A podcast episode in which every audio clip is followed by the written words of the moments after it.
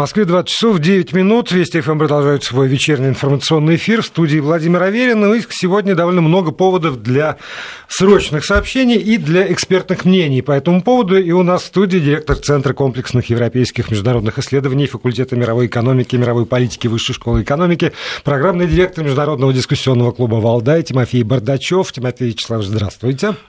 Очень, очень длинное представление. Добрый вечер. И ведущий научный сотрудник Института Европы Российской академии Академии наук Сергей Федоров. Сергей Матвеевич, рад вас приветствовать Добрый вновь вечер. в нашем более, эфире. Более короткое Да, ну вот э, слово Европа прозвучало. И, конечно же, главная тема сегодняшнего разговора планировалась это российско-французские отношения в свете переговоров, которые вот до сих пор, кажется, продолжаются в Стрельне между президентами Российской Федерации и Французской Республики. Но жизнь носит свои коррективы, и сегодня есть еще одна очень важная международная тема, по поводу которой я бы хотел узнать мнение наших экспертов. Президент Трамп э, отменил встречу встречу с Ким Чен Ыном. И более того, в письме обосновал это тем, что Ким Чен Ын выступил с невозможными совершенно заявлениями, чуть ли не с угрозами, и тем самым э, сорвал саму возможность проведения саммита, на который последние несколько недель, кажется, молился весь мир. И вот здесь вот э, как это расценивать, Тимофей Вячеславович, с вашей точки зрения, кто э, прав, кто виноват, кто выиграл, кто проиграл в этой ситуации? Если мы за сколько мы оставляем проиграл весь мир? Ну, проиграл весь мир, и безусловно, проиграли США. Потому что вот такая политическая распущенность э, президента США, она очень дорого обойдется американской внешней политике. Это, это, это, э, знаете, это не преступление, это ошибка.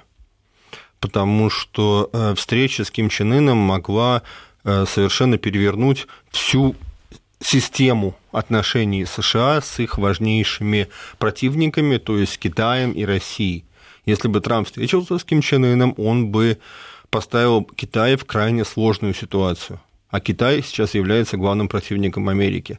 А он отказался это делать э, по большому счету по прихоти потому что э, достаточно резкие заявления корейских власт, северокорейских властей последовали в ответ на достаточно невежливые, если не сказать хамские заявления вице-президента э, США господина Пенса.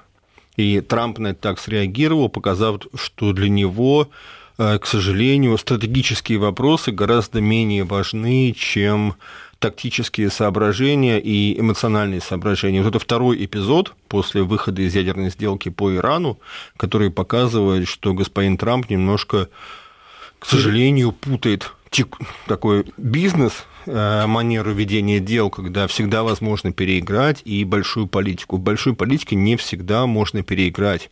Для Азии, все-таки э, Северная Корея это страна азиатская, э, вопрос потери лица является очень важным. И э, теперь э, американцам будет очень сложно восстановить э, диалог с Северной Кореей. Это вот с точки зрения международной политики, а с точки зрения избирателя Трампа.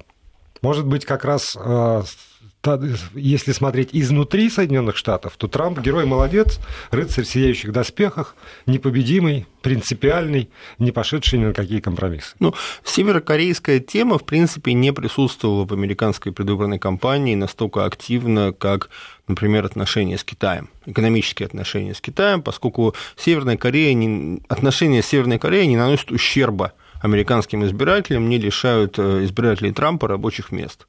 Поэтому для них это, в принципе, все равно. Угу. То есть в этом смысле тоже я не, не думаю, не, что я не думаю, что здесь он что-то приобрел. И Сергей Матвеевич, вот э, тоже в, в этой повестке реакция Европы. Генеральный секретарь Совета Европы Торбин Ягланд написал в Твиттере, во-первых, что это угроза для нас всех, и еще одно предложение, которое поместилось в эти 140 знаков: э, внешняя политика в Твиттер не работает. Ну, с ним только можно согласиться, потому что действительно Трамп переходит все границы, и просто странное дело, страна, Соединенные Штаты, ведущая страна и в военном экономическом смысле, на которую многие равнялись, по крайней мере, Европа, считая ее стар, старшим таким союзником, но творит какую-то непонятную вещь и практически самоизолируется, э, вот, сказать, на международной арене. Горечь, наверное, и, так сказать, э, опасности для той же Европы. Хотя Совет Европы – это не Европейский Союз, да. вот, но тем не менее, э, так сказать, партнеры, ведущие э, Соединенных Штатов, и Франция, и Германия, и другие, даже, я думаю, прибалты те же, может быть, в какой-то степени Польша озадачена поведением Трампа, они просто не знают, что делать дальше.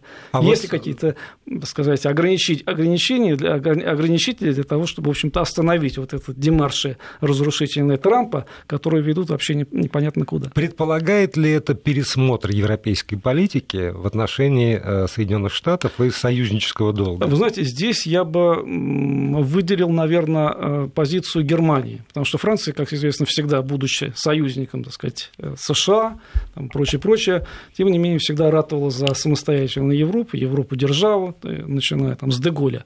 А вот э, у Германии более сложные отношения с США. Они никак себе не представляют э, свое будущее вне трансатлантического единства. Вот поэтому их реакция, я думаю, более, так сказать, э, ну, содержательной, что является лакмусовой бумажкой реакции Европы на значит, поведение Соединенных Штатов. И вот, как мне кажется, Меркель так сказать, довольно уклончиво сказал, что да, Европа должна взять свою судьбу в свои руки, что настал период ввиду такой ситуации, но, тем не менее, важность трансатлантических связей, важность э, сохранения единства Запада, это очень важно, и без этого мы вообще не представляем будущего, в том числе и Европы. И вот здесь вот я перекинул мостик к переговорам, которые сегодня идут, и вот тоже в этом ключе. Сам визит Макрона в, не просто в, к Путину в Россию, а на Санкт-Петербургский международный экономический форум, по поводу которого Трамп тоже довольно жестко высказался и сказал, там, кто мои поедет, мало не покажется. Это э, ну, нельзя рассматривать не как знак. Это, uh-huh. это тоже такая фронта по отношению к, к Трампу. Э, европейцы пытаются играть. Э, конечно, по сравнению с тем, как в 60-е годы генерал Деголь ехал в Канаду и произносил речи о том, что Квебек – это Франция. Да, свободный Квебек. Чем Свобод... больше, да, да, да, про свободный Квебек под боком у американских партнеров. А это не идет ни в какое сравнение. То есть э, европейская дипломатическая игра, она сейчас ведется на гораздо более низком уровне, чем она велась даже в годы холодной войны, э, к сожалению. Связано это с тем, То что... Низкий, вы имеете в виду, не самостоятельный. Да, гораздо менее самостоятельный. Связано это с тем, что Европа вот в своем там, стремлении к расширению и к поглощению новых территорий, новых ресурсов, она влезла в конфликт с Россией по поводу Украины. И тем самым э, поставила себя в такую степень зависимости от США, в которой она даже во время холодной войны не была когда она, у нее была относительная самостоятельность. В первую очередь, конечно, у Франции, но и у Германии. И вот это сейчас ставит перед европейскими политиками, в первую очередь французскими, почему мы говорим о Франции? Мы говорим о Франции, потому что это единственная европейская страна, которая имеет собственный потенциал ядерного сдерживания. Не, который... не считать Великобританию. Ну, ну Великобритания, ну, Великобритания, Великобритания, но тем не менее. Великобритании э, ядерное сдерживание было подарено американцами. Да, а французы сами. А французы создали его сами и сами тратят значительные средства на его поддержание ежегодно, может быть, в ущерб национальной экономике. То есть это, это единственная европейская страна, которая самодостаточно в плане ядерного сдерживания. Но даже э, Франция сейчас не может проводить настолько самостоятельной политики, какую она проводила в годы Холодной войны э, и должна все равно ассоциироваться с американцами в важнейших вопросах, в том числе в вопросах отношений с Россией. Здесь вот вопрос. Не может, хочет, но не может. Конечно, не хочет. хочет и не может. Хочет, хочет, хочет но уже не может. Ну, а почему не может? Потому что, так сказать, весь фокус Деголя, его самостоятельность была возможна только в биполярную эпоху, когда была, так сказать, свобода маневра между двумя сверхдержавами, поэтому Франция активно поддерживала движение неприсоединения и, так сказать, могла позволить себе, так сказать, демарши как в ту и в другую сторону. После крушения Советского Союза, после образования однополярного мира, сужень, сузилось очень поле для маневра, и поэтому волей-неволей пришлось Франции, так сказать, и в НАТО вновь вступить в военную организацию и, в общем-то, так сказать, ближе соединиться в, э, в трансатлантических узах с своим старшим братом за океаном. Я почему спросил про хочет? Потому что ведь можно и не хотеть на самом деле. Вот э, осознавая изменившийся мир, его монополярность, безусловная вот мощь там, Соединенных Штатов, можно просто перестать хотеть этого. Но а тут вот... появляется Макрон, который говорит про Европу, про новую идею, в очередной раз говорит про то, что Европа – это не по, э, там, не знаю, Белосток и даже не по Харьков, а все таки это Европа, которая простирается до Тихого океана, имея в виду тоже Россию как часть да. Европы. И э, тогда вот вопрос, а, а с чего вдруг это хотение возникает? Ведь оно вопреки во многом. Ну, знаете, я бы не сказал, что вопреки. Наоборот, если посмотреть стратегически на позицию Франции, то она объективно заинтересована в сильной России. Потому что, ну, пусть это не возрождение биполярности какой-то, правильно?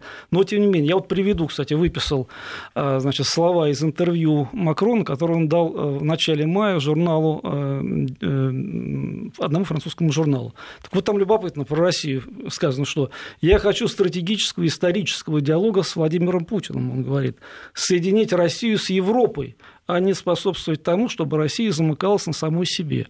Вот мне кажется, что стратегически Европа, несмотря на, так сказать, узы с Соединенными Штатами, понимает, что, так сказать, полностью доверять своему трансатлантическому, так сказать, брату очень э, опасно. Тем более вот то, что произошло. Поэтому, конечно, может быть, они будут выжидать, пока Трамп уйдет с политической сцены, но осадочек останется. Вот поэтому, по большому счету, я думаю, что сохраняя трансатлантическое единство, пытаясь, тем не менее, э, Европа, ну и Франция, и Германия стремится не э, не, так сказать, осложнить отношения с Россией, а по возможности их восстановить, выйти из этого периода похолодания и наладить ну, такие нормальные связи с нашей страной.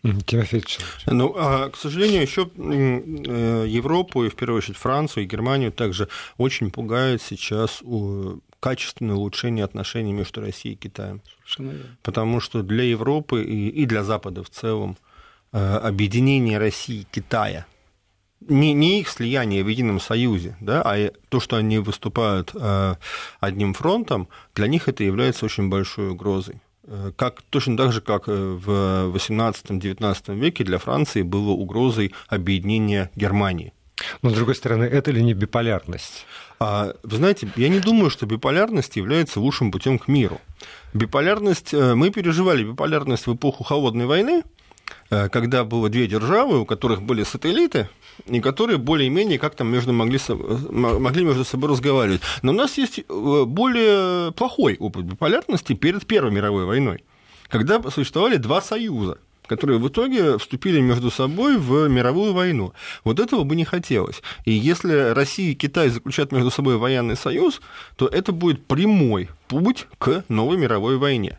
А вот сейчас европейцы, и Макрон в частности, как представитель французской элиты, которая его такого яркого, молодого, талантливого популиста выдвинула в качестве альтернативы Марине Ле Пен, он пытается вот эту, выстраивать дипломатическую игру. Но что я хочу сказать, что у него возможности намного более ограничены. Вот этот конфликт с Россией по принципиальному вопросу Украины, который произошел, начался в 2014 году, и неспособность Франции и Германии заставить Киев выполнять Минские соглашения – они ограничивают европейскую политику. Они загоняют европейскую политику в очень-очень узкий коридор и в очень большую зависимость от американцев. Я думаю, что это не единственное ограничение для Европы, потому что а, как бы ни говорили там, о вхождении Тоталь, например, в наши там, нефтегазовые проекты, как бы ни говорили о, оба лидера перед началом переговоров о том, что у нас там товарооборот растет, и мы готовы решать проблемы какие-то и готовы к сотрудничеству,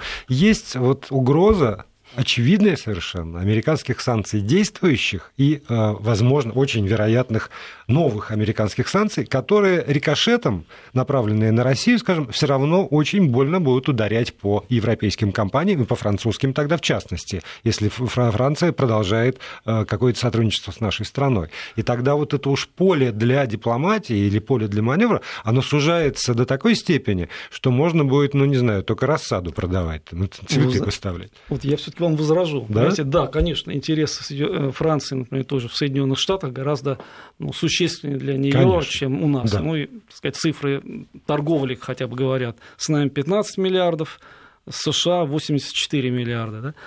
предприятия. У нас 500 французских предприятий, в Штатах французских предприятиях 4800. Так, сопоставить, угу. сопоставить цифры.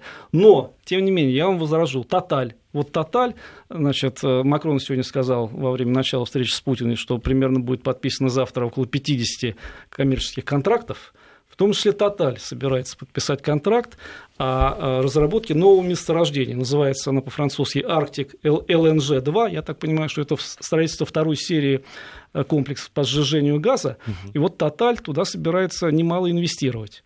Я еще напомню, что Тоталь э, имеет 20% акций Новотека. Тоже существенная цифра. Вот поэтому здесь как бы Тоталь, понятно, отказывается от э, сотрудничества с Ираном. Они уже туда вложили миллиард но тем не менее уходят. потеря угу. для них будет сильной, если американцы все санкции начнут применять, потому что 30% акций Total держат американцы. Плюс кредитуются они на 90% в долларах поэтому им некуда деваться. Понимаете, конечно, они этот миллиард бросят, и в США у них инвестиции на 10 миллиардов. Понятно, что, так сказать, они рискнут меньшим. Но, тем не менее, несмотря на вот эти цифры, тем не менее, я думаю, что все-таки французы заинтересованы в развитии Нет. бизнеса. Я, я вас понимаю, но тем не менее будут стараться минимизировать американские санкции и находить возможности Э, их обхода. Ну, Силуанов сегодня говорил о том, что мы согласны с Европой торговать, то есть э, рассчитываться в евро что тоже уже позволяет какое-то, ну, сказать, америк... ослабить э, давление американцев. Ну, понимаете, вот по поводу обхода санкций, понятно, что санкции, там и Иран обходил, когда был самые тяжелые санкции, и инструментарий, вот это вот там переход, в, да, да, переход в иную валюту, как-то уже более-менее понятен. Но при этом ведь все равно остается фактор Трампа, который э, ну, или там, его команды, тоже же не, не совсем дураки. Они прекрасно понимают да. эти способы обхода санкций. И вы, конечно, можете обходить, но, а, но тогда у них если это принципиальная позиция, остается тоже возможность, прежде всего, а, так или иначе давить и ставить условия. Вы хотите с Новотеком? Да ради бога, но тогда минус вот это все, что вы делаете у нас. И снова выбор будет очевиден. Правильно. Так, а, так же и уйти. А если учесть, что вчера или, по-моему, или сегодня Трамп пригласил, так сказать, автомобили поднять да. пошлины ввозные, да, то я думаю, это тот товар, который продает больше всего Германия, да и Франция тоже. Вот, поэтому здесь есть возможность, конечно, европейцев зажать в угол и, так сказать, э, их притеснить. Но я бы все-таки не стал из этого делать такой большой трагедии потому что помимо европейских инвесторов в, российский, в России есть возможность получения инвестиций из азиатских стран. Из Китая, из Кореи, из Японии. Слава богу, что называется. Да, слава богу. И, э, слава богу, мы с января прошлого года разрешили китайским компаниям наконец-то инвестировать в российскую энергетику. Да, до этого китайцам было запрещено, можно было только почему-то европейцам и американцам. А, это появилось. Поэтому здесь я не думаю, что России есть какие-то такие сложности серьезные. Другое дело, что мы ведь за последние годы мы наблюдаем очень интересные французские, французские, например, инвестиции в российский сельхозсектор, которые совершенно никак не попадают под э, санкции. Пока. Сейчас. Сейчас, да. А, то есть это те, это те вещи, которые не являются такими громкими политическими миллиардными сделками, которые подписываются в присутствии президентов, но это те вещи, которые регуля... Э, ежедневно улучшают качество экономических отношений, делают их более здоровыми и улучшают, собственно, качество э, тех продуктов, которые потребляют рядовые россияне. Даже на уровне малого и среднего. Даже на, да? в первую очередь появился, да? Да, в Может, первую он очередь. французскому по качеству, но тем не менее. Да, но это французские инвестиции, это французские технологии. Вот. И мне кажется, что это, это очень позитивный эффект той динамики, которая возникла в наших отношениях в последние годы.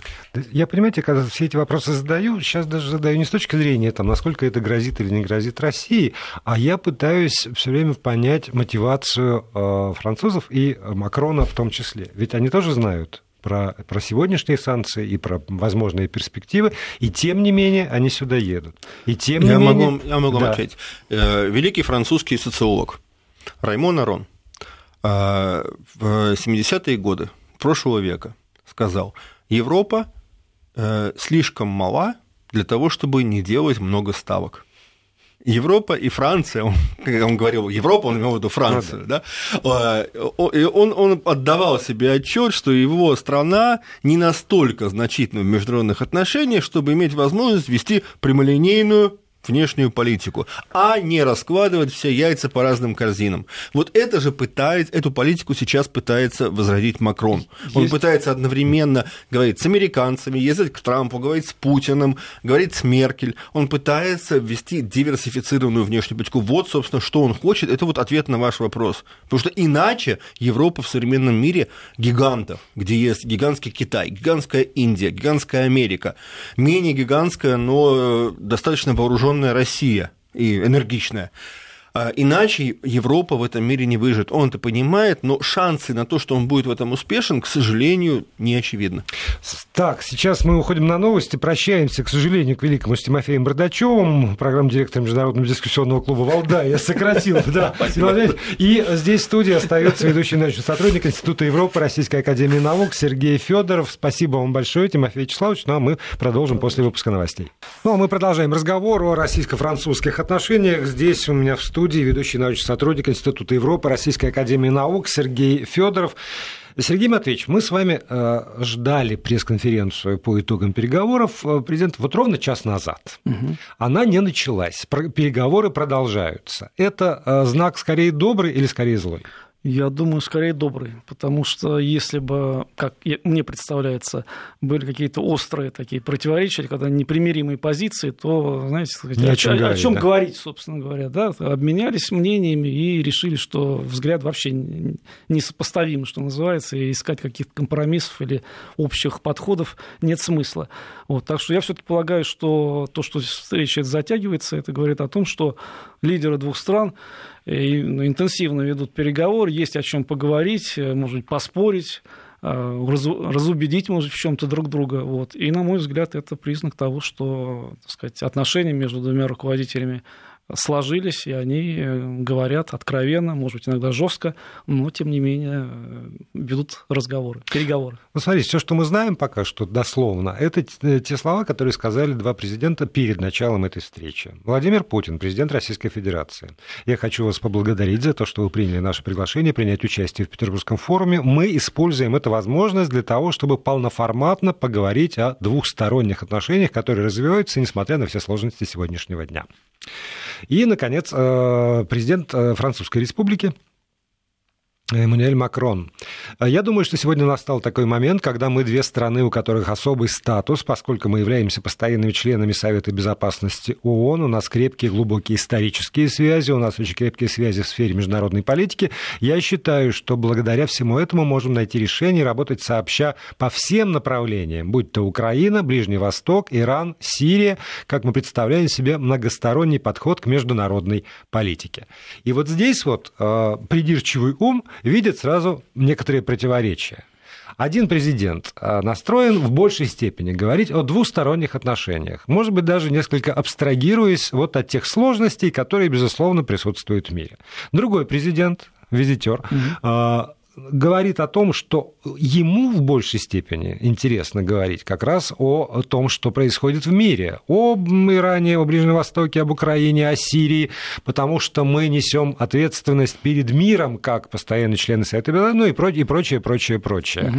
И в этом смысле э, компромисс, конечно, возможен, почему бы не поговорить да. и, о том, и о другом, но э, все-таки вот для, поскольку мы сейчас э, с вами пытаемся там залезть в голову Макрона, тем более, что есть повод пресс-конференции нет, заявлений мы его итоговых не слышим. Тем более, что, как э, передали средства массовой информации, французские и наши потом подхватили, что Макрон накануне визита встречался с автором книги «В голове у Путина», поэтому мы пытаемся понять, что в голове у Макрона. У Макрона, да. Так вот, а, для Макрона действительно важнее э, международная повестка, чем двусторонние отношения. Вы знаете, ну, может быть, да, в какой-то степени, потому что все-таки это международные визиты для э, Макрона, тем более в такой, э, при такой конъюнктуре, когда Трамп вытворяет непонятно что, когда сложности в европейском проекте, когда к власти в Италии пришли э, смесь, так сказать, левых и правых популистов, так, как их расценивают во Франции, то, конечно,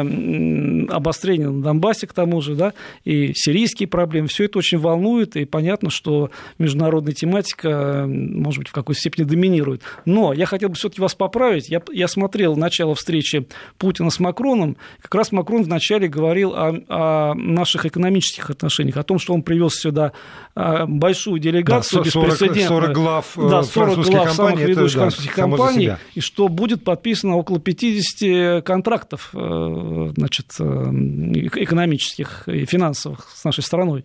Вот что, в общем-то, в какой-то степени говорит о том, что, конечно, тематика торгово-экономических связей наших будет присутствовать в первую очередь. Вот смотрите, еще совсем недавно и там целый ряд западных политиков, не стесняясь, ставили там, Россию, Россию в один ряд как раз с Северной Кореей, Ираном, три страны называлось, по mm-hmm. большому счету. И, правда, было ощущение, что они совершенно готовы записать Россию такой страной-изгой, страну, которая в силу, и тоже они прямым текстом про это говорили, за, за счет небольшого по мировым меркам экономического потенциала не является глобальным игроком. То есть мнение России можно игнорировать. И э, сегодняшний день доказывает, что почему-то нет. Почему-то Меркель, почему-то Макрон, почему-то Синзабы, ну я уже там не, не, не беру российско-китайские отношения mm. совсем. Вот сейчас вот сосредотачиваясь на э, странах, которые там в большую э, семерку входят. Почему? Вы знаете, ну, я все-таки вас поправил бы, что да, а, такой момент как бы присутствовал, такая оценка, но еще при Обаме, как вы помните, сначала он говорил, что он разодрал нашу экономику да, да, в клочья, а потом, значит, под конец своего Откатил. пребывания в Белом доме назвал нас а, сверхдержавой. Ну, может, имея, имея угу. в виду военный аспект. Вот. То же самое мы вспомним а, характеристику Макина нашей страны, что это бензоколонка, вот, которая, так сказать, ни на что не способна. Вот, так что вот эти оценки оказались, так сказать, на свалке истории, назовем это так, штампом. Вот, и Макрон, придя к власти, несмотря на то, что во время президентской кампании он критиковал нас сильно и Путина, и был недоволен нашими средствами информации, и откровенно об этом высказывался, сейчас даже об этом высказывается. Тем не менее, он тогда еще говорил, что без России, пригла... пригласив Путина сразу за... после... Э, спустя две недели после своего официального вхождения на должность, он говорил, что без России невозможно решить ни одной крупной международной проблемы будь то Сирия, будь то там, Иран и прочее, прочее. А тем более, если мы возьмем Ближний Восток, который очень волнует Францию, и по историческим, там, и географическим причинам, то здесь Россия просто является уникальной страной, которая умудрилась не испортить и поддерживать хорошие отношения со всеми ведущими игроками. Иран, Э, и э, Саудовская Аравия, и там Турция, и, и так далее по списку. Это практически уникальная работа, я считаю, нашей дипломатии, которая э, позволила сделать Россию ведущим игроком на, в этом сложном и взрывоопасном регионе. А Франция остается там игроком или наблюдателем сегодня? Скорее? Вы знаете, вот как раз Франция, тот же Макрон очень критиковал своего предшественника за близорукую позицию, в том числе и, так сказать, вспоминая и Ливию, и, э, это самое, и критикуя и Ирак, и то, что делали его предшественники, и в том числе односторонняя такая довольно тупая, я бы, извините, сказать, за непарламентское выражение, позиция Аланда привела к тому, что Европа и Франция были практически вытеснены из э, вот, проблемы урегулирования ближнего сирийского кризиса. Вот сейчас Макрон как раз и стремится наверстать упущенное и стремится к тому, чтобы Европа, ну, возглавляемая Францией, принимала активное участие в, значит, в делах сирийского мирного урегулирования. Кстати, это, я думаю, проблематика тоже будет присутствовать на переговорах Путина и Макрона, потому что идеи Франции, они говорят о, о значит, том, что это должен быть инклюзивный диалог в Сирии с привлечением всех сторон, мы, в принципе, с этим согласны, но есть некоторая конкуренция, понимаете, вот все время французы ну, педалируют, что Астана, это, конечно, да, но все-таки она не увенчалась успехом, Сочи конгресс тоже не принес. А значит, Женева, можно подумать, да, увенчалась успехом. А вот Женева, вот это вот то, что да? нужно. Вот, поэтому в а их, какой успех? В их, в, их, в их понимании, вот, так сказать, все нужно в Женеву перенести, а там будет Франция, там, не знаю, угу. США. Макрон очень рад, что он говорит, что мне удалось уговорить Трампа не выводить войска американские из Сирии, вот, чтобы как бы добить э, ИГИЛ. Но я думаю, наверное, не для того, чтобы он практически не, уже да. добит, а для того, чтобы не сохранять только, западное столько. присутствие да. там. Вот, поэтому здесь сложные будут, я думаю, переговоры между лидерами двух стран, но, тем не менее, определенные какие-то ну, взаимопонимания имеется, я думаю. В том числе, как мы знаем, Макрон э, значит, не стал настаивать, на, как его предшественник, на уходе Асада, хотя его иначе как значит, палачом сирийского народа не называют. Но, тем не менее, все-таки они здравый смысл, прагматизм доминируют э, во внешней политике Макрона.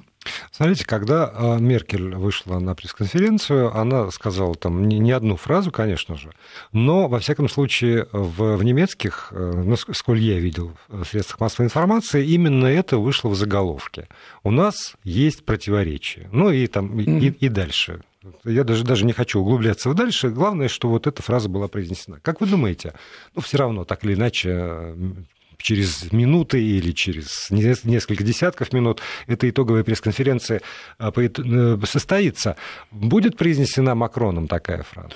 Я думаю, что-то в подобном плане будет, что у нас э, есть разногласия. И Она, вот я прошу. А и, знаете, я бы здесь такой аспект. Здесь, пожалуй, даже э, скорее это направлено на внутреннего потребителя, на французского, потому что, ну, не секрет, что имидж России в СМИ французских не самый лучший, и поэтому здесь есть определенный боязнь, я бы даже сказал, французского руководителя, что он будет чересчур лоялен или дружелюбен с Путиным. Поэтому надо вот подчеркнуть обязательно ну, права человека, тяжелые тяжелая доля чеченских гомосексуалистов, которые очень волнуют французскую общественность. Вот эти моменты обязательно нужно подчеркнуть, что я Путину указал. Сейчас значит... у нас пауза, а потом продолжим. Может быть, уже начнется пресс-конференция.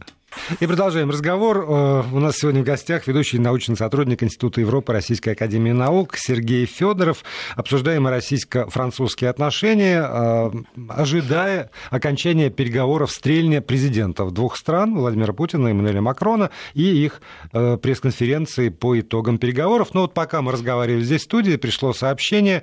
Российский фонд прямых инвестиций подписал с французской стороной уже шесть инвестиционных соглашений на общую сумму около 1 миллиарда евро, что немало. Правда, конечно, конечно. Один миллиард Вполне, евро это да, деньги. Это не, как говорят в народе, не жук чихнул. Да. Не расшифровывается, какие именно. Я думаю, что позже последует э, там какая-то детализация. Вот. Но, но, тем не менее, это, это, итог, это итог, вот, кстати. Это итог. И, кстати говоря, вот я хотел бы по этому поводу заметить, что Франция в прошлом году вышла на первое место по инвестициям в России. Я имею в виду ну, по угу. годовом исчислении. А всего французы инвестировали суммарные, э, значит, суммарные инвестиции порядка 15 миллиардов э, евро или долларов точно не помню, но, по крайней мере, вот эти цифры, 1 миллиард и 15, угу. все-таки сопоставимы, сопоставимы, да, и говорят да. о том, что... Ну, это... и Путин Слушай... сказал, а, рост товарооборота 25%. Да, да, это да, да. немыслимо просто в течение Ну, это может быть года. мыслимо, понимаете, потому что ну, он, понятно, он, что когда, он когда-то был под 30 миллиардов угу. или даже больше. Вот. Но дело в том, что сначала пошел кризис э, валютный, этот финансовый, там, 2008-2011 года, Потом все это стало да. снижаться. Потом девальвация рубля последовала, потом санкции добили его, и вот он, так сказать, упал чуть ли не до 10, до 10 миллиардов, а теперь поднимается существенно. Но все равно что, рост, что хорошо, рост есть. на четверть это, это существенно. Да, это, во всяком случае, свидетельство взаимного желания. Конечно. Конечно. И, и опять, значит, мы возвращаемся вот к этому вот к взаимному, взаимному желанию. Знаете, я очень хорошо помню, э, как здесь в этой студии э, мы и с вами обсуждали mm-hmm. предвыборную кампанию да, во Франции да, очень было. горячо, и с вашими коллегами, американистами, а, а, я имею в виду исследователями mm-hmm. политических процессов, обсуждали кампанию, которая проходила да, чуть раньше в Соединенных Штатах Америки. И э, тональность обсуждения Трампа на заре, угу. она была ну, у многих почти восторженной. Ну и как апофеоз, это вот шампанское, которое одна из фракций в Государственной да, Думе распи, распевала, да, прямо да, вот да, там да. С, с шумом открывала. И когда мы с вами говорили, скажем, о Макроне, то подчеркивали, что он очень скептичен, он очень критичен, он, в общем, совсем не друг э, России. И как раз вот скепсис был.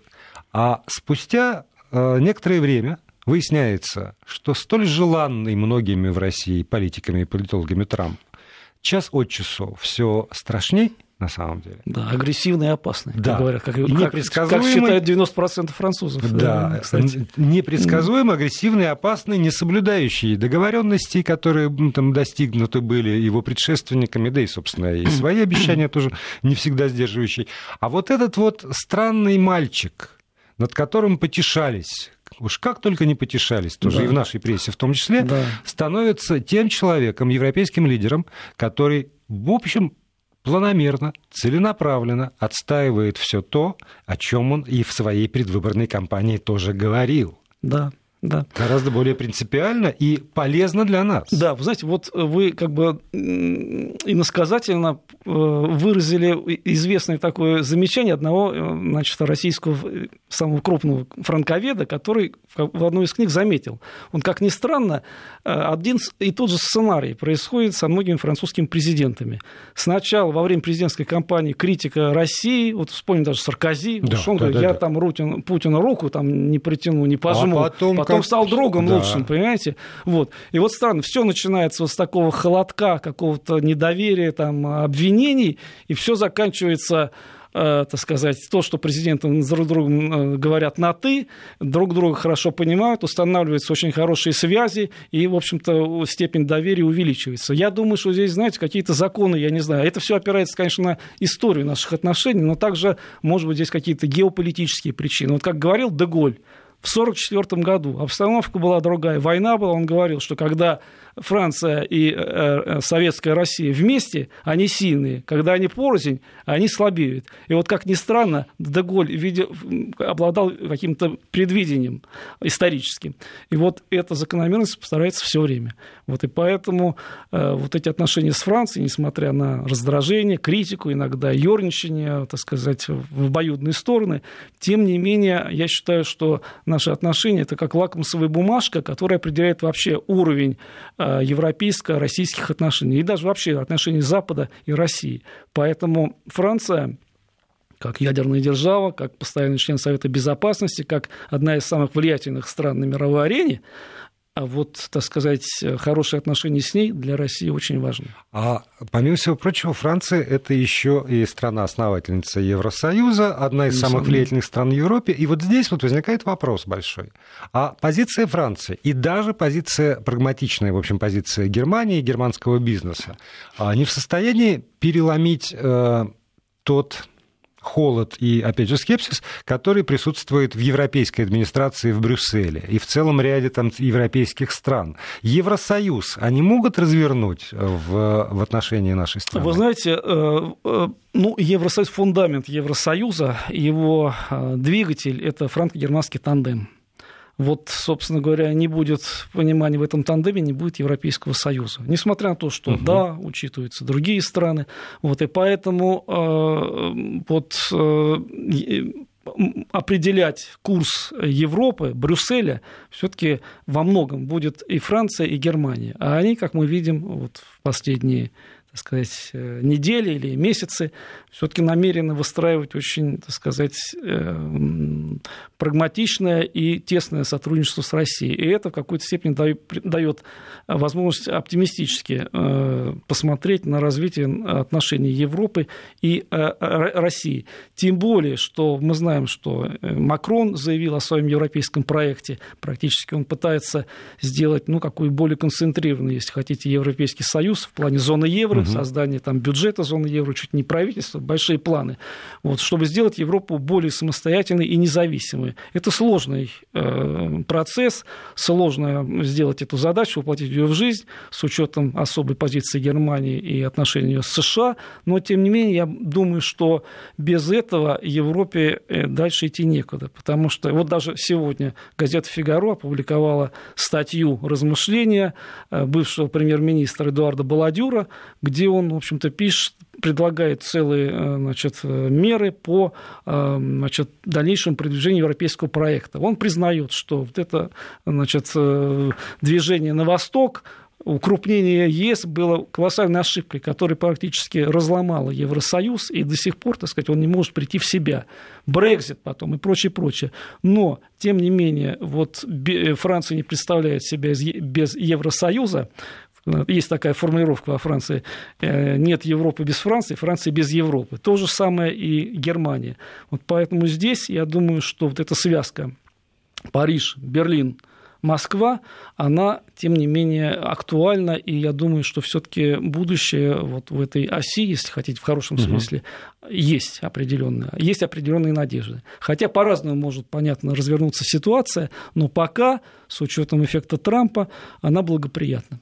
То есть вот получается, что э, Трамп, он создает возможность каких-то, пусть тактических, пусть не, не на века, но э, тактических союзов, там, где их еще вчера, условно, как будто бы и быть не могло. Конечно. Спасибо за этот раз. Спасибо Дональду. Да, спасибо Дональду. И спасибо вам, Сергей Федоров, ведущий научный сотрудник Института Европы Российской Академии наук, был моим гостем. Спасибо.